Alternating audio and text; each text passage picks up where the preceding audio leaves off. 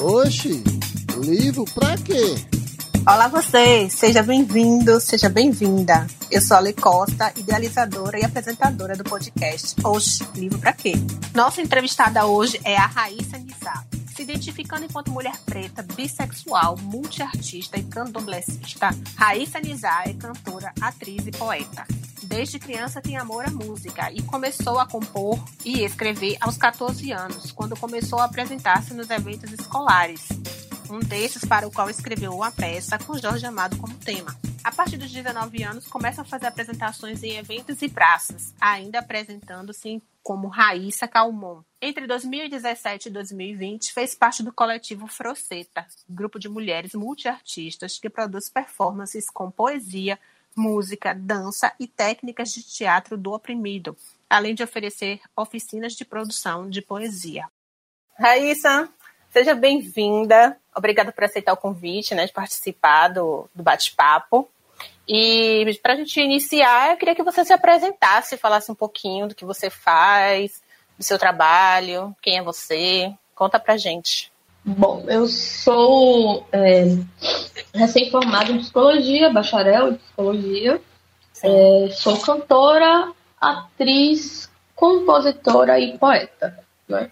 Eu participei de, é, de um grupo que era um, um, coletivo que a gente denominava de coletivo de performance poética é, por três anos, né, de 2017 até 2020. Uhum. É, o trabalho que a gente fazia era o coletivo processo. O trabalho que a gente fazia nesse coletivo era, era basicamente montar performances, espetáculos, é, onde a gente mesclava poesia Sim. e música, né? Uhum. Inicialmente a gente ainda utilizava música de outros, de outros artistas, mas chegou a um ponto onde a, a, as músicas também eram autorais. Então a gente utilizava as poesias e as músicas que nós mesmas é, tínhamos escrito, né, que nós mesmos tínhamos composto é, e montávamos um espetáculo. Chegou Sim. a ter performances que continham parte de dança afro e tudo, além da gente utilizar técnicas de teatro, uhum. né, do, que, do que é denominado teatro do oprimido, que é basicamente uma técnica de teatro que vai trazer um pouco do, do público para para participar, para se identificar com o que está acontecendo na performance. Massa. É uma artista completa, né? e assim, já que você falou né, dessas composições, é, como é que surgiu então essa coisa de, de você compor? Você sempre foi assim leitora, sempre escreveu, ou isso foi mais recente? Como é que surgiu essa coisa do escrever na sua vida? Sobre ler foi sempre uma coisa que minha mãe incentivou muito. Minha mãe é pedagoga, então dentro de casa ela sempre incentivou que a gente lesse bastante, né? Desde criança, os livros, aqueles livrinhos de criança mesmo. Sim. A gente lia bastante. É, mas a escrita eu surgiu muito como uma forma de é, escrever as coisas que eu não conseguia expressar uhum. falando para outras pessoas. Sim. Eu lembro que acho que a primeira poesia que eu escrevi assim, eu tinha, sei lá, 12, 13 anos. Uhum. Até onde eu me lembro. E surgiu como uma forma de eu colocar para fora mesmo o que eu estava sentindo. Eu simplesmente, enfim. E aí, é, nessa época eu ainda não mostrava assim para ninguém o que eu escrevia. Uhum. Eu guardo até hoje, eu tenho uma pasta com esses escritos de horas que eu leio, eu dou risada. Sim. Era uma coisa assim, bem desabafo adolescente mesmo. Mas é, surgiu dessa forma, como uma forma de desabafo, que é uma forma muito válida. É, a arte é basicamente isso, né? Você, você se expressar através de outras linguagens que não só a conversa por si. E aí surgiu, é, a poesia surgiu, as composições surgiram para mim dessa forma. Uhum. Além de que, pelo lado do meu pai, eu sempre tive muita influência da música. Sim. Meu pai, meu pai já falecido, ele tocava violão, eu tenho na família músicos, né? A família tem alguns músicos. E aí sempre teve esse incentivo de tanto da, da leitura quanto da música dentro de casa. É, isso é, é, é bem legal, né, de, de, apontar, porque às vezes a gente fala assim, Claro que nem não é uma regra, né? É porque a gente tem o contato que vai acabar desenvolvendo. Isso facilita, obviamente, né? Então você está imersa em todo um contexto aí bem cultural, né? Livros, música, né? Uhum. E, e a própria questão, acho que da, da adolescência, acho que todo adolescente, ou a grande parte, sente essa coisa, né? É, de de escrever. Antigamente a gente tinha muito aquela coisa do diário, né? Que era cadeado e tal. Ah, e... tive diário, tive blog. Isso, então eu ia te perguntar. E aí você começou a, a botar esses textos para o mundo como? Eu, eu já tive essa coisa do diário. Eu tinha um diário com, com chavinha, com chavinha especial. Porque antigamente tinha aquele Sim. diário com chave que qualquer, é. qualquer clipe de cabelo abria. eu, eu, não, eu tinha um com a chave especial, que só eu tinha chave. Oh, e... Depois eu comecei a ter blogs, logo mesmo nessa época dos 12, 13 anos, eu tinha, eu tive várias páginas. No Sim. Tumblr, no Blogspot. Uhum. Cheguei a ter diversos tipos de blog, inclusive, porque eu já tive blog onde eu publicava minhas poesias. E eu já tive blog onde eu publicava coisas aleatórias, assim, fazendo piada. Uhum. É, teve uma vez na época da, da, da, do Caminho das Índias que eu não sei, não lembro como eu consegui conhecer na internet uma mulher que morava na Índia Sim. e era brasileira. E aí eu comecei a fazer uma, uma é, como se fosse uma matéria uhum. falando da a verdade que a Globo não conta sobre a Índia. e aí eu tinha, eu tive vários blogs uhum. na época que eu escrevi sobre diversas coisas e sobre e poesia também. Eu tinha Tumblr de poesia. Eu Sim. ficava postando as minhas poesias com algumas imagens que eu pegava, tá? Uhum. E aí, mas e era mais como se fosse um diário, né? Porque eu não tinha vários seguidores. Eu usava o que? O Tumblr e o Twitter, mas Sim. eu não tinha super seguidores, nem tenho super seguidores ainda. Uhum. Mas é, era mais um desabafo, assim. Era, uhum. era a forma que eu via, tinha de colocar para fora. Entendi. É, porque é como, é como você falou, né? Na verdade, a gente primeiro tinha aquela cultura né, do, do diário com a chave e tal, mas aí quando teve aquele boom dos blogs, né? O diário ele deixou de ser é, individual, secreto, né? E a gente passou aí para os blogs e começou a compartilhar. Aí uhum. a coisa foi crescendo e tomou a proporção que, que tem hoje, né? Que já não é tanto, mas como essa questão né, de compartilhar aquilo que a gente sente, as nossas é, criações, independente de, do objetivo que a gente vinha a ter com essas publicações. E você ainda mantém esse, esse, esses blogs? Você tem registro? Você guardou esse material que você publicou? Não. Não, eu, eu acho que o do Blogspot, se eu jogar no Google, ele ainda existe. Sim. Mas o do Tumblr eu acho que não existe mais. E, até porque eu mudei de nome tantas vezes o, uhum. o do Tumblr que eu nem lembro mais qual era o nome. Oh. E aí geralmente era nome baseado em alguma música que eu, é, que eu tava ouvindo na época. Eu lembro que já foi uma frase de uma música, um pedaço de uma música de Maria Gadu, foi um negócio de uma música de Jason Mraz, enfim. Era muito baseado nisso. E aí eu não lembro mais. Agora, Sim. esse engraçado do Blogspot, eu acho que ele ainda existe. de repente tá lá ainda com Mas visualizações. eu prefiro que fique lá. Prefiro que fique lá. Porque... Ai, meu Deus. É, é uma parte da, da, das coisas que eu escrevia lá, eu acho que eu prefiro que fiquem lá. Entendi. E, e me conta, é, e atualmente, assim, você tem algum processo de criação de poesias, das músicas? Como é que acontece isso para você? Você tem momentos que você pensa assim, ah, não, eu quero escrever, ou então é simplesmente quando a inspiração vem, aí você senta e escreve? Como que é acontece? Isso. Eu, eu, eu, converso com alguns amigos meus que eu tenho uma dificuldade muito grande é, de escrever por escrever. Uhum. Por exemplo, no rap tem uma, uma, uma cultura de, da escrita de ser assim. Todo mundo se junta, pega um beat, bota o beat para tocar, uhum. e no momento cada um escreve a sua parte. Isso costuma funcionar pra caramba, assim. Uhum. É, para algumas pessoas, mas não funciona para mim. Eu, eu consigo escrever melhor quando me bate, sabe, à vontade. Já rolou de eu estar assistindo um filme que me despertou é, sobre um assunto e acabar o filme eu sentar, pegar meu papelzinho, meu caderninho e escrever uma poesia sobre aquilo. É, sabe, foi alguma coisa que me tocou, que me lembrou alguma coisa, que Uhum. me lembrou alguma coisa que eu vivi e eu, isso fez eu escrever. Ou eu estar passando por algum momento e eu refletindo sobre alguma coisa, sei lá, saí da terapia refletindo sobre tal assunto e eu escrevi aquilo em forma de poesia. Eu funciono mais dessa forma. Até pra música. Às vezes a música eu já, eu já venho com a melodia assim na minha cabeça, Sim. que quando surge não é exatamente uma coisa bem formada, Uhum.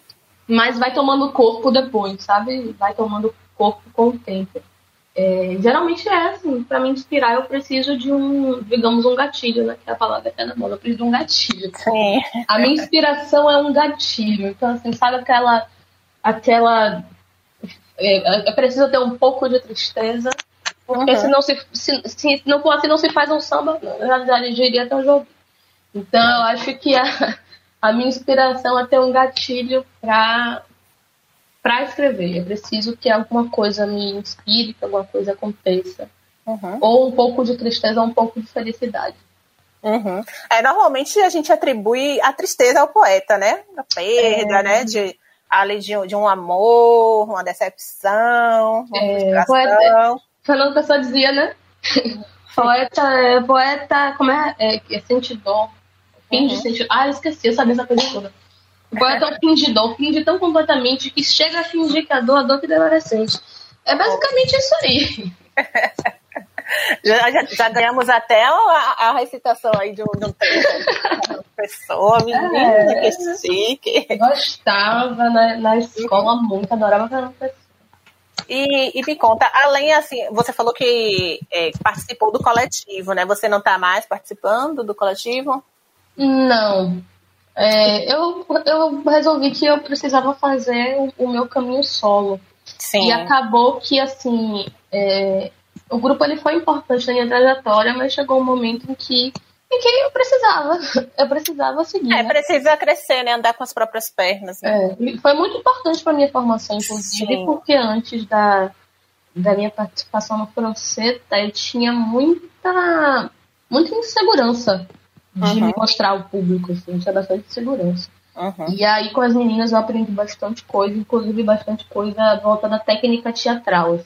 A gente Uhum. trocava muito conhecimento, sabe? Quem tinha conhecimento em teatro passava, quem tinha conhecimento em música passava. É, e aí, no ano passado, eu resolvi me desligar. E, eu, e, assim, até então, as atividades do. Assim, já estavam antes também, né? As atividades do coletivo estavam e estão um pouco paradas, assim. Uhum. E eu precisava de me movimentar por mim mesma. Uhum. Começar, começar a dar esse, esse direcionamento mais meu, assim, mais Sim. eu por mim. E não, não deixo, tipo, tudo que eu aprendi, tudo que é, eu trouxe de lá do, do coletivo, ele vai continuar Com comigo, assim, certeza. sabe? É, e, inclusive, a minha identificação com o coletivo foi justamente porque eu tinha uma apresentação que eu fiz em 2016, é, que eu fiz basicamente o que as meninas já, já faziam, né? Só Uhum. que processo inverso. Eu fui, fui fazer uma apresentação em um evento que rolou na Itinga, que era o Arte na Praça. É, e aí eu levei uma, uma mescla de uma poesia minha dentro de uma música de Elza Soares, que era Carne. E aí eu começava a carne mais barata do mercado a carne negra e enfiei a minha poesia no meio. E as, as meninas viram, né? E ficaram, nossa, não, venha, isso aqui, você precisa conhecer o coletivo francês. E aí eu vi que elas faziam aquilo e faziam uma coisa parecida com o que eu estava fazendo e de uma forma muito boa, assim, porque elas tinham uma formação em teatro muito, muito consistente. Uhum. Algumas já eram técnicas em teatro. E aí eu consegui aprender bastante, me soltar bastante Sim.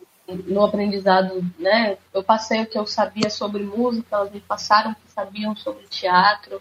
É, as meninas tinham um. Tem a Alexandra, ela é muito boa em direção teatral. Eu fui dirigida por Alexandra, eu fui dirigida por Maria, que eram as, as um, umas das integrantes. Sim. E aí era, poxa, fantástico, assim. Foi muito importante para minha formação. Mas hoje eu preciso dar uma continuidade a uma, uma coisa mais minha. Mais uhum. eu e eu, assim. E hoje você faz algum tipo de documentação dessa sua movimentação, né, das suas composições, das, das suas criações poéticas, ou você está no processo aí de estruturação disso, né? É, 2020 foi um ano assim que não existiu, né? E aí eu estou voltando em 2021 é, aos poucos, né? Tenho publicado Sim. um dia ou outro, um videozinho, assim, para dar uma movimentada, voltar a dar uma movimentada nas redes sociais.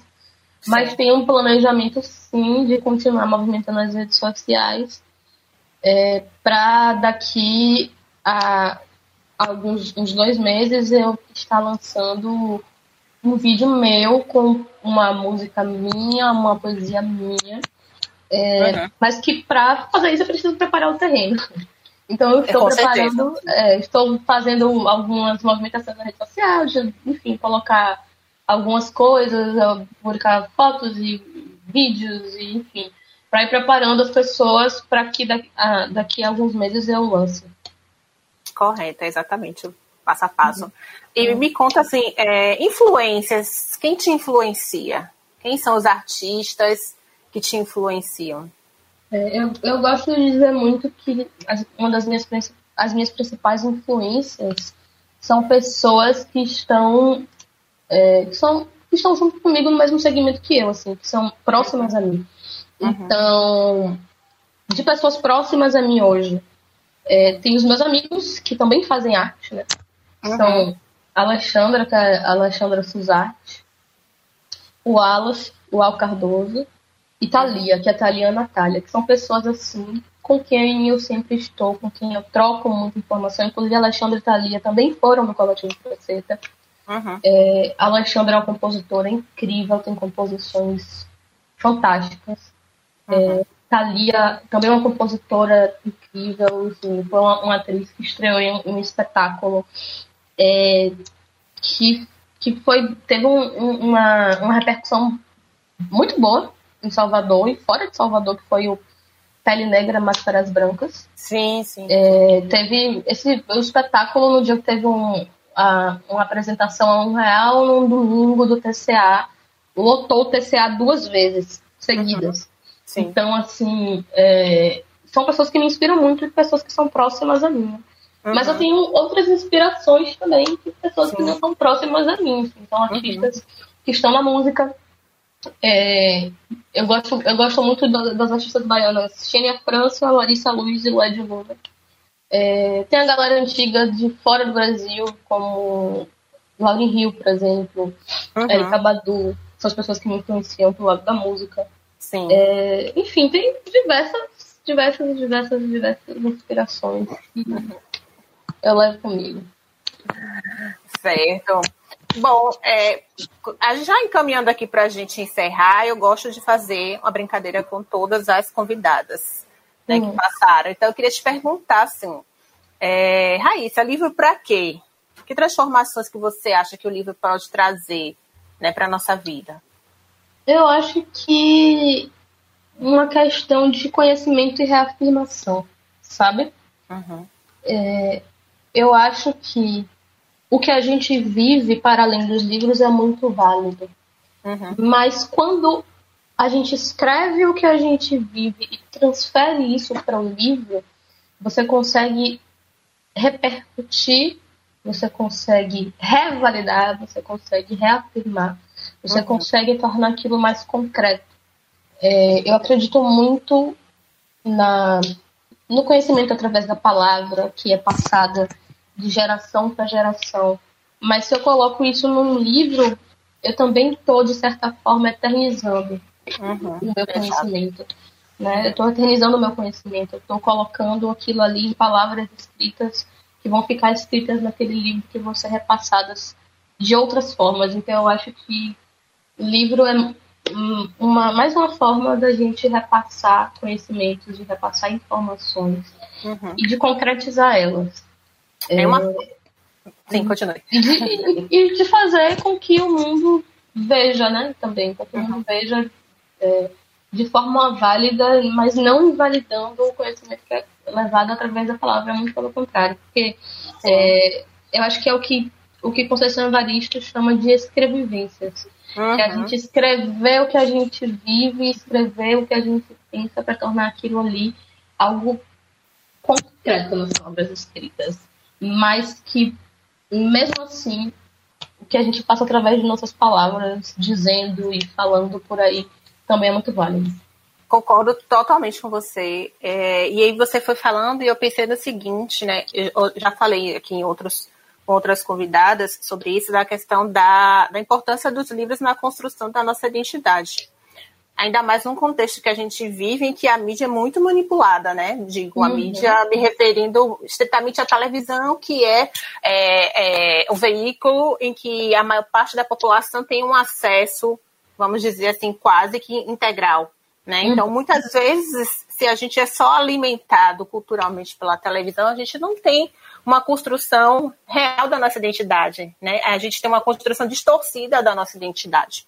Claro que isso também pode acontecer com os livros e acontece porque a gente sabe que é, é, o mercado editorial ele é muito é, fechado, né? Principalmente pelas grandes editoras.